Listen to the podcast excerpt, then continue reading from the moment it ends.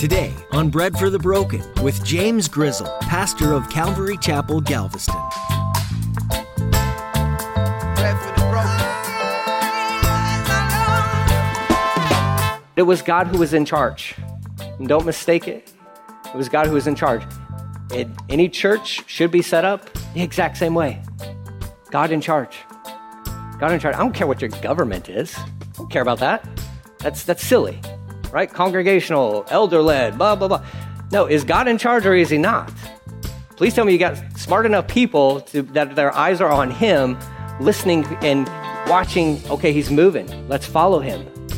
Like, that's what you want.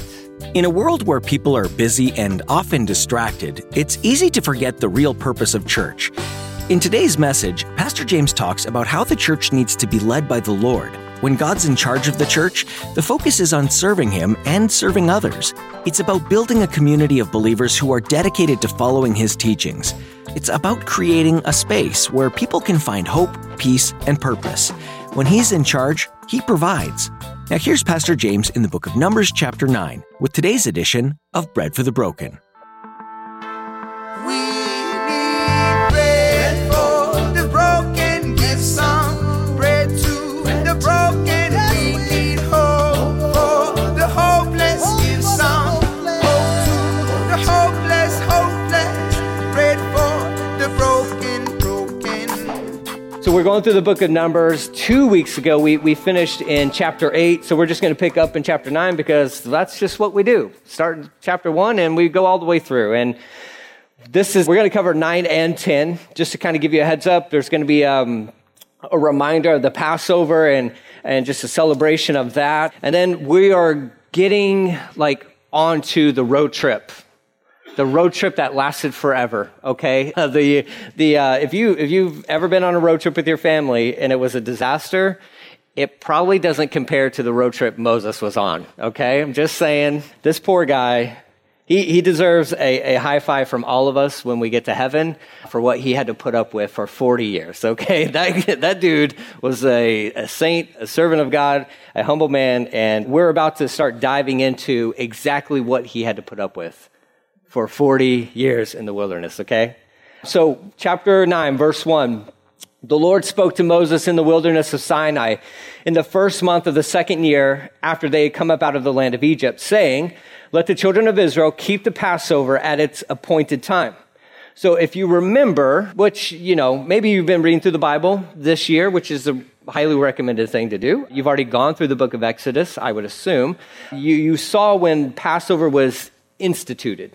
Okay, when it was started by God, and it was when they were in Egypt, and Pharaoh had his kind of control over the children of Israel. He did not want to let them go, and he was basically playing games with God. Yeah, I'll let them go. No, I won't let them go. Yeah, I'll let them go. No, I won't let them go. And after all these plagues and everything, there came the time for the Passover, and all the children of Israel had to mark their doors with blood so that the angel of God would pass over them and spare their firstborn child. And that was not the case for any Egyptians who, obviously didn't have that protection or that covering. And that was basically it. That was the thing that broke Pharaoh's back, so to speak. That was the straw that did it. And so God had told Moses and the children of Israel, you're going to celebrate this thing every single year. Every year you're celebrating Passover. This is what you're going to do. What we're going to see as we go through the Old Testament together, and if you're reading through the Word, through in a year, you'll see that they stopped doing that. They didn't really hold to that like they should have, okay? But here, we're given a reminder in chapter 9 of God telling Moses, keep the Passover. Every year, you're going to do this. Even when you're going through the wilderness, do the Passover, right? Remember, and that's the thing. Remember that God set you free. Remember that God set you free. Hey, Christians, remember that God set you free. Why don't you celebrate that all the time?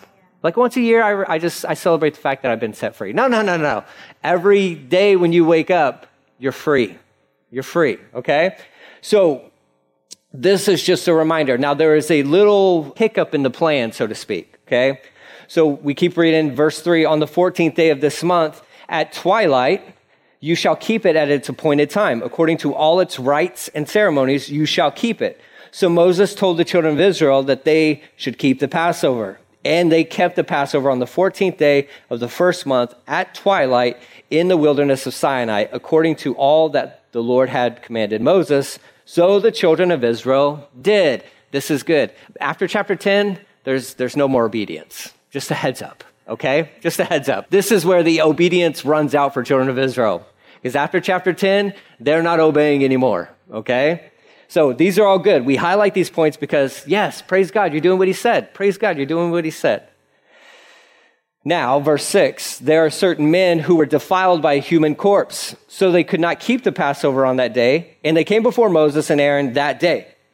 Those men said to him, "We became defiled by a human corpse." I want to know that story. Like how? It seems like they accidentally became defiled by a human corpse, and I'm just wondering, did it fall out of a tree and land on you? Like what? How? How did you get defiled this way? Anyways, so they're coming to him as like it wasn't our fault. All right, they're pleading innocence in this defilement here. Why are we kept from presenting the offering of the Lord at its appointed time among the children of Israel? And here's a great, great reply from Moses as a leader. Moses said to them, "Stand still, that I may hear what the Lord will command concerning you." That's like the greatest response. When somebody comes to you with a question, your response to them should be, "Give me a minute. Give me a second.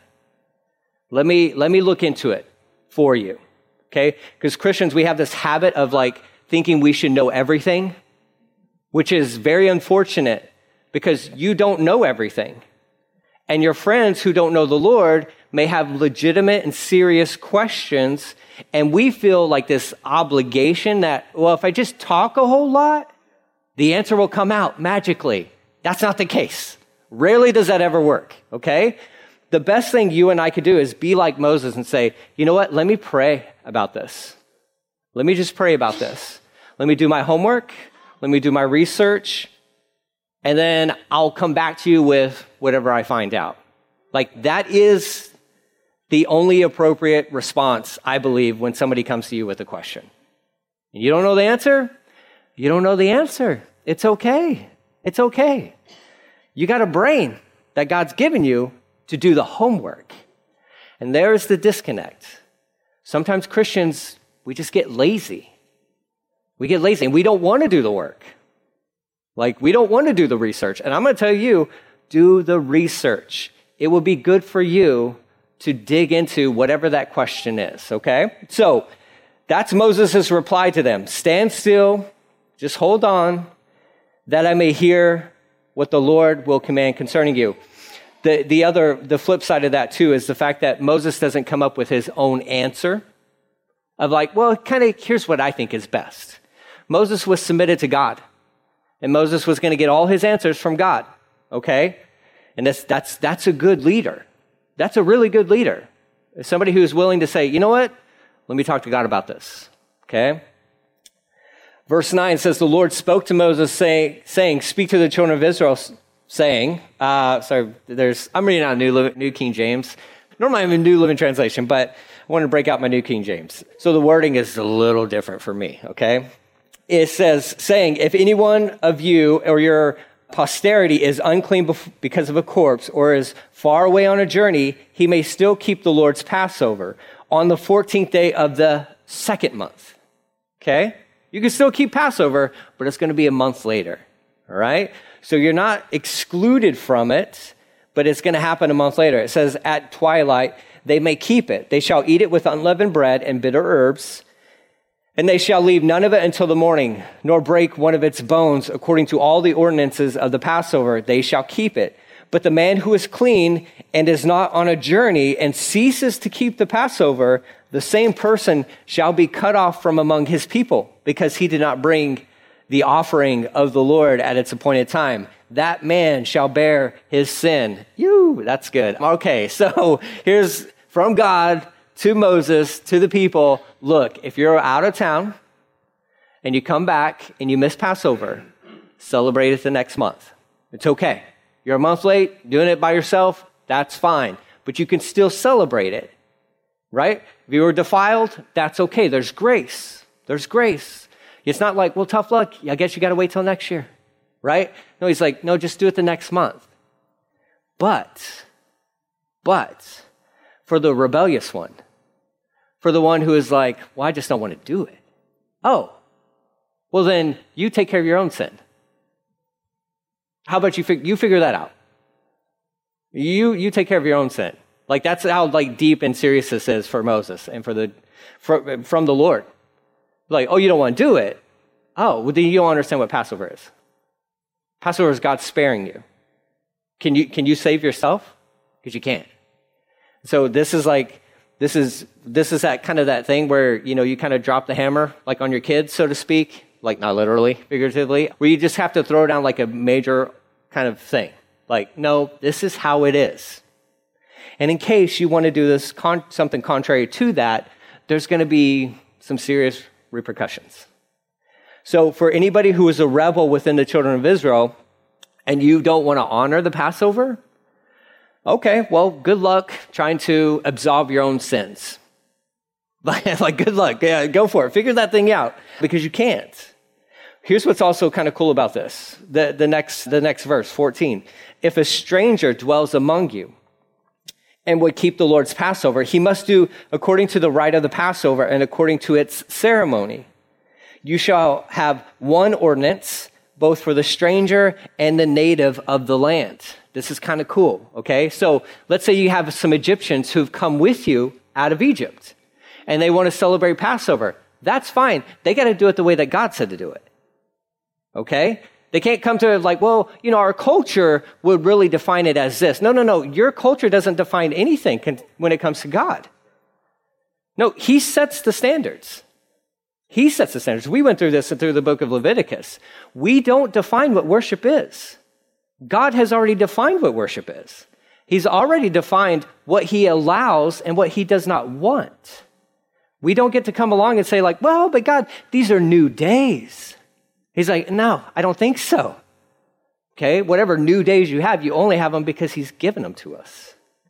We as humans are not smart enough to redefine what worship is.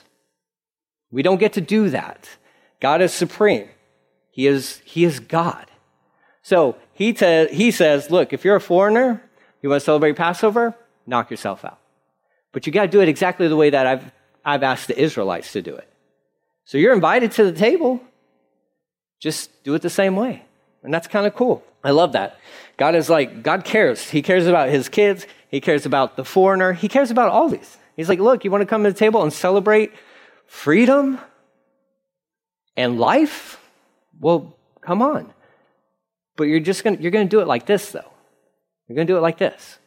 So it's kind of nice that their God is setting that standard. You know, you have the allowance for those who are defiled, the ones who are out of town, the inclusion of the foreigner, but then also the warning for the one who is like, I don't want to do it. Okay, that's fine. Then figure out, you know, your sins are on you then, okay? So very strong warnings there, but Moses is including this as they're about to get into the journey, right? Here's the next part. Okay, so we got the cloud of fire, and this is going to be, you know, representative of, you know, God's presence with them. I wrote down three things here from Warren Wiersbe concerning how we are led today. Okay, so children of Israel were led in a specific way through the wilderness. How we are led today is, Warren Wiersbe said this, we have the Holy Spirit within us, okay? And the Holy Spirit within us. We have the Word before us, all right? And we have the Savior above us, who is interceding on behalf of his kids every moment of every single day. So they had a cloud by day and a pillar of fire by night. Sweet, we got it better. We have it better. So don't be envious of like, oh man, it would have been cool to see, yeah, but I'll take what we have any day. Holy Spirit in you? Yeah, please. Does it get any better than that? No, it doesn't. The Word before us? That's sweet. That's why we keep this thing open. That's why we read it. That's why we study it. And a Savior above us who is watching us, praying for us, preparing a place for us. Yeah, we got it. We have it pretty good, guys. We have it this side of the cross, we have it pretty good, okay? So for them, they're going to have the cloud and the pillar of fire. Verse 15 says, now on the day the tabernacle was raised up, a cloud covered the tabernacle and the tent of the testimony from evening until morning. It was above the tabernacle like the appearance of fire. So it was always the cloud covered it by day, an appearance of fire by night. Whenever the cloud was taken up from the tabernacle, after that, the children of Israel would journey. And in the place where the cloud settled, the children of Israel would set up their tents, pitch their tents. At the command of the Lord, the children of Israel would journey. And at the command of the Lord, they would camp. As long as the cloud stayed above the tabernacle, they remained encamped. Even when the cloud continued along many days above the tabernacle, the children of Israel kept the charge of the Lord and did not journey. So it was when the cloud was above the tabernacle for a few days, according to the command of the Lord, they would remain encamped. And according to the command of the Lord, they would journey. So it was when the cloud remained only from evening until morning, short trip, okay? Whether by day or by night, or when the cloud was taken up in the morning, they would journey. Whether by day or night, whenever the cloud was taken up, they would journey. Whether it was 2 days, a month, a year, the cloud remained above the tabernacle. Children of Israel would remain encamped and not journey. But when it was taken up, they would journey. At the command of the Lord, that's a common phrase, okay? At the command of the Lord, they remained encamped. At the command of the Lord, they journeyed. They kept the charge of the Lord at the command of the Lord by the hand of Moses. I read through that whole section for this. God was their leader, okay? Was Moses in charge, and did God set up Moses to lead them? Yes, but don't miss the point that God was in charge, okay? Moses didn't go out and say like, all right, hey, God, I think it's time for us to go. He never did that. Moses walked out of his tent, which was really close to the tabernacle, just like everybody else did, and like, cloud's lifting, pack it up, it's time to move. Okay, so Moses was smart enough to keep his eyes on the cloud. Okay, he was used by God to shepherd, to lead the people, but it was God who was in charge. And don't mistake it. It was God who was in charge. Any church should be set up the exact same way. God in charge. God in charge. I don't care what your government is. I don't care about that. That's silly. Right? Congregational, elder-led, blah, blah, blah. No, is God in charge or is he not? Please tell me you got smart enough people that their eyes are on him, listening and watching, okay, he's moving. Let's follow him. Like, that's what you want. That's what Moses had set up. He was watching the same cloud everybody else was watching. Was he in charge? Yeah, he was in charge, okay? But it was God who was leading the whole way, the whole way. And that was in it, you know, and if God only wanted to camp out here for one day, that's as long as they stayed. If he wanted to linger here in this certain spot for a month, that's where they stayed. And they all had to follow the cloud by day, pillar of fire by night, okay? So the key behind that whole thing is God was and is in charge. He's in charge of his people. Some good advice for you and me is, keep your eyes on the cloud, so to speak. Keep your eyes on the Lord. Keep your eyes on the Lord, okay? Not on yourself, because I put my eyes on myself far too much, and I end up going nowhere. And it's hard to walk around when if you're staring at yourself, right? Like, you're going to crash and bump into stuff, okay? It's also hard to walk around when you're just focused on somebody else. Focus on the Lord. Focus on the Lord. And just constantly pray like, okay, Lord, in my life, like, where are you moving? Where are you moving? Because wherever you're going, that's where I want to be. Wherever you're going, that's where I want to be. And if I'm in this season of my life for right now, because this is just where you want me to camp out, then so be it. Help me find contentment there. And sometimes you'll be in seasons of your life where it's like really sweet and you don't want him to move at all. And he's like, pack up. And you're like, no, I just got here. Like yesterday, he's like, it's time to move. It's time to go. Go where? Is it going to be better or is it going to be scarier? He's like, well, you'll know when we get there, okay? Just keep your eyes on me and let's just keep moving. Let's just keep moving. Keep your eyes on him. This next chapter, chapter 10, it's this last little preparation before the move begins for the children of Israel. So, keeping in the forefront of your brain, the keeping your eyes on the cloud, okay? Because there's a second part to this whole thing. Verse 1 of chapter 10, it says, "The Lord spoke to Moses, saying, make 2 silver trumpets for yourself. You shall make them of hammered work. You shall use them for calling the congregation and for directing the movement of the camps. When they blow both of them, all the congregation shall gather before you at the door of the tabernacle of the meeting. But if they blow only one, then the leaders of the heads of the division of Israel shall gather to you." So God's letting Moses know, he's like, look, and it's not Moses who has to make these things. He's got skilled people within the group who we already know that. Just go back into Exodus and you can see that there were individuals who were skilled at making things out of metal. So they're going to make these 2 trumpets, and this is going to be a tool that Moses gets to use in directing the people, right? Both trumpets blast, everybody shows up. One trumpet blast, just the leaders. The nice thing about this and how it connects to that previous chapter is, like, we're keeping our eyes on the cloud, but we're also keeping our ears open for the trumpet blast. 1 Thessalonians chapter 4, verse 16. Like, we're listening for the trumpet blast, even to this day, right? When he's going to blast that trumpet, and we're gone. We're out of here. If you're a Christian, you're raptured. We can debate when that happens, pre, mid, post, who cares? I'm listening for a trumpet, okay? I'm a pre guy, but, you know, that's an open-handed issue, okay? It's not a deal breaker, people. If you're like, no, it's mid-trib all the way, fine, whatever. I don't care. I'm going. That's all I care about, right? Like, I don't know. It doesn't matter to me when it happens. It is a reality, okay? I'm just listening for it. Still watching him and still listening for that trumpet blast, okay? That's what these guys are doing. Watching the cloud and listening for the trumpet blast. Was that 2 or was that 1? 2, we all got to go. 1, off the hook.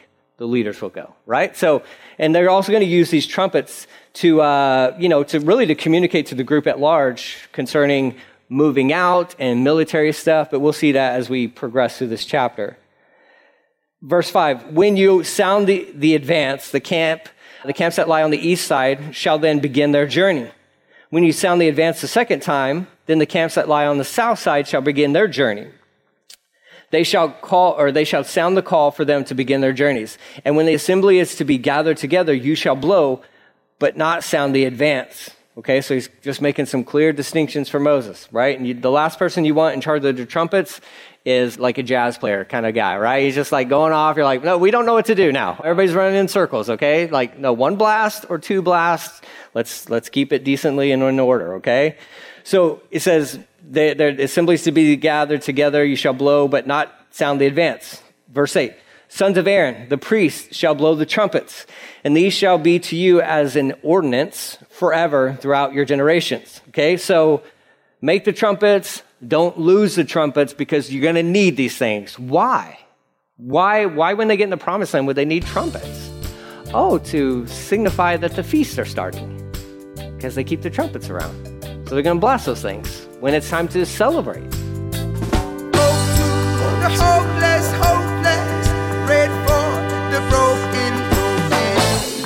You've been listening to Bread for the Broken, a radio broadcast ministry of Calvary Galveston in Galveston, Texas. Pastor James Grizzle has been teaching through the book of Numbers.